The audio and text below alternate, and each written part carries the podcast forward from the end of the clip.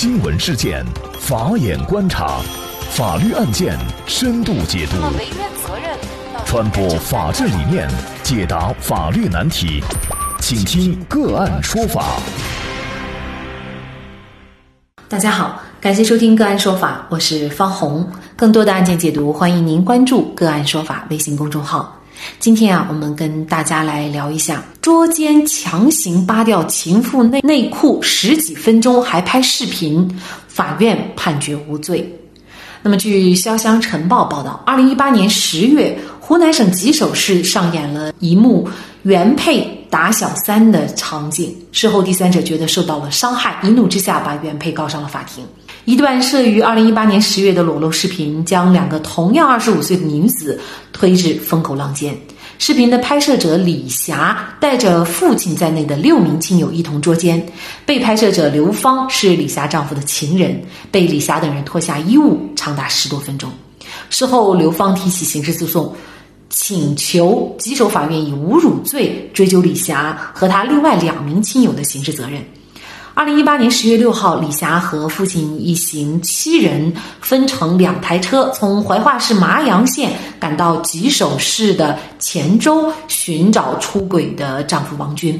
当天下午七点多，李霞等人用手机定位发现了王军驾驶李霞所有的车辆和一个女人在吉首市丽丰宾馆开了房。直到晚上二十一点左右，王军出宾馆后，又和那个女人开车到黔州步行街停车场停车，以后又去电影院看电影。那王军身边的女人正是刘芳、李霞等七人就在停车场等。到了晚上十一点多，王军和刘芳取车准备开车离开停车场的时候，李霞就和两名亲友冲上去对刘芳进行侮辱殴打，使用暴力方式强行脱掉刘芳的内裤。那刘芳被脱内裤十几分钟以后又穿上了，期间呢，李霞还录制了视频，而其他参与捉奸的四名男性亲友主要负责控制王军，李霞还要刘芳转账三万块钱到他的银行卡，整个过程持续了近三小时，但是没有人群围观。事后呢，刘芳提起了刑事自诉。他说：“李霞等三人在吉首市地下停车场内使用暴力的方式强行脱掉自己的裤子，并且录制视频进行传播，给他的生活、工作、名誉、人格尊严造成了严重的负面影响，给自己的心灵造成了无法愈合的伤痛。”而李霞等三人辩称说，刘芳和李霞的丈夫有奸情，是导致本案发生的根本原因。李霞要刘芳向她转款三万元，是李霞丈夫王军给刘芳的。这笔钱是夫妻共同财产，王军无权私自处分，应当退还给李霞。基础法院审理认为，李霞三人为泄愤报复，在停车场采用暴力手段脱掉刘芳的衣裤，并且对其进行殴打，时间持续三个小时。其中呢，刘芳被脱掉内裤时间是十几分钟。那么，刘芳控告三名被告人构成侮辱罪的事实清楚，证据也确实充分。但是，本案的。自诉人刘芳，她明知道王军已经结婚，仍然和其发生关系，保持不正当的男女关系，破坏他人家庭，对于本案发生具有重大的过错，并且呢，本案案发虽然是在地下停车场，但时间在晚上十一点左右，也就是说，刘芳被脱掉内裤的十几分钟也没有群众围观，因此呢，法院最终判定李霞等三人无罪，原因就是三人的行为还达不到情节严重的程度。为什么刘芳被如此羞辱，但是呢，羞辱的一方却不构成犯罪？刘芳又该如何维权？还是说刘芳因为作为情人，她的权益就得不到任何的法律保护？就这相关的法律问题，今天呢，我们就邀请云南典传律师事务所杨元英律师和我们一起来聊一下。杨律师您好，啊，你好。感谢杨律师。那么我们来看一下哈，就是刘芳呢，她是以侮辱罪来起诉李霞的。哎，什么样的行为可以构成侮辱罪呢？就法律规定哈，侮辱罪呢是指以暴力或者是其他方法公然侮辱他人，或者是捏造事实诽谤他人，情节严重的，处三年以下有期徒刑、拘役、管制或者剥夺政治权利。前款罪呢是告诉才处理的。但是严重危害社会秩序和国家利益的要除外。就侮辱罪这个概念而言，哈，它是指以暴力或者是其他方法公然贬低、损害他人人格、破坏他人名誉、情节严重的行为。它本罪呢，它侵犯的客体呢是他人的人格和名誉。而主观呢是有要要有直接故意构成，就是说是我主观上要有贬低、损害他人人格、破坏他人名誉的个人目的。它客观方面呢要表现为以暴力或者是其他方法公然侮辱他人的行为。侮辱的方式呢它分很多种，主要呢就是三种。一种呢是暴力行为的侮辱，即对被害人施以暴力或者是暴力相威胁，使其人格名誉受到损害。比如，呃，强行剪掉别人的头发，呃，往别人身上涂抹粪便等等。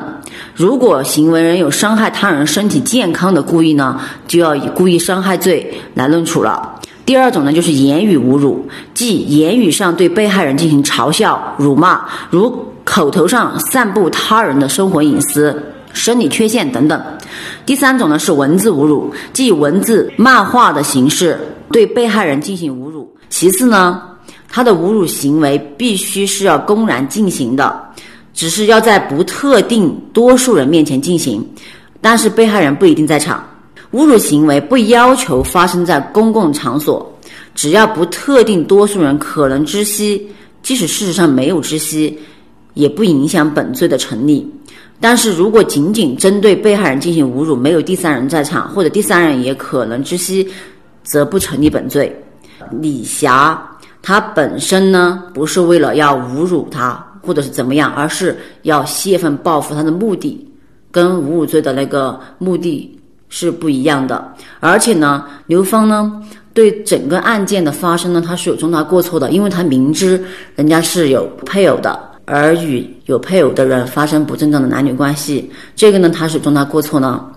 还有一个就说是他这个情节呢，因为当时那个情形下是。不可能有其他人或者第三人知道这个事情，除了他们几个。所以呢，这个情节呢，它是达不到情节严重的程度，所以呢，法院才会判决他无罪。呃，事实上呢，你要达到这个侮辱罪，你要符合刚才所介绍的这些条件啊。那么，首先呢，它应该就是要有一个情节严重的这样的一个程度。那么情节严重，具体怎么来判断？可能对于刘芳本人，包括我们有一些大众也会觉得，呃，一个女的被公然的脱掉了内裤啊，这个是多么大的羞辱！是呢，而且呢，不仅仅是当时这三个人啊，嗯嗯，还有几个壮男，对，嗯，包括李霞她的父亲啊等等，是不是他就可以这样子被羞辱，而且？不是，相当于说李霞等人哈，他虽然不构成侮辱罪，但是他的侮辱行为他是存在呢。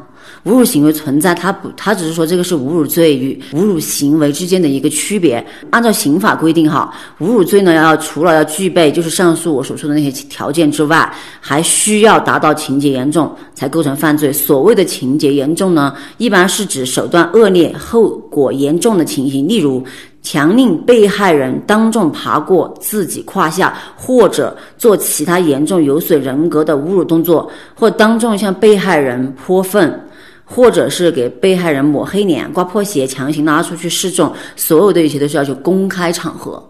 要在不特定的人知道的情形下，或者可能被不特定人知道的情形下，才可能是达到一个情节严重的情形。嗯，也就是说，虽然本案它有多达六人，但事实上还不算是一个特定的人群。对，虽然它其实是一个算是一个公共场所。它算是一个公共场所，那结合当时的时间地点，